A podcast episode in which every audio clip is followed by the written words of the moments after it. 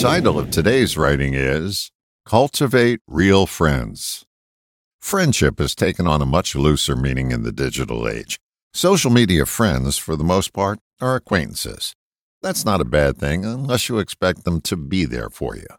You may be there for many of them, but the reverse is rarely the case. If friendship is not a two-way street, you wind up on a dead end. It's flattering to be a shoulder to cry on, but if that's all they're calling on you for, then they're all wet. Regardless of how popular you are, the friends that you can count can be counted on on one hand. This isn't a recommendation to befriend ninety percent of your Facebook friends.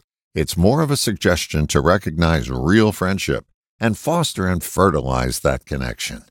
Real friends will listen without judging and not tell you what to do. They'll ask questions that head you off into a direction where you'll find real answers for yourself. A friend will aid in putting you in touch with your internal resources, where real answers live. Like with any strong relationship, there is give and take.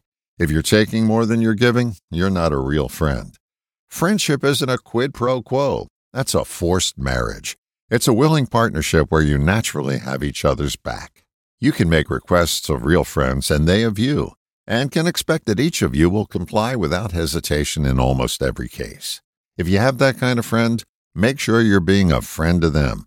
All relationships need water and fertilizer, or you'll only grow apart. Have all the acquaintances that you desire, but recognize and cultivate the ones who help you put out the fire. All the best, John.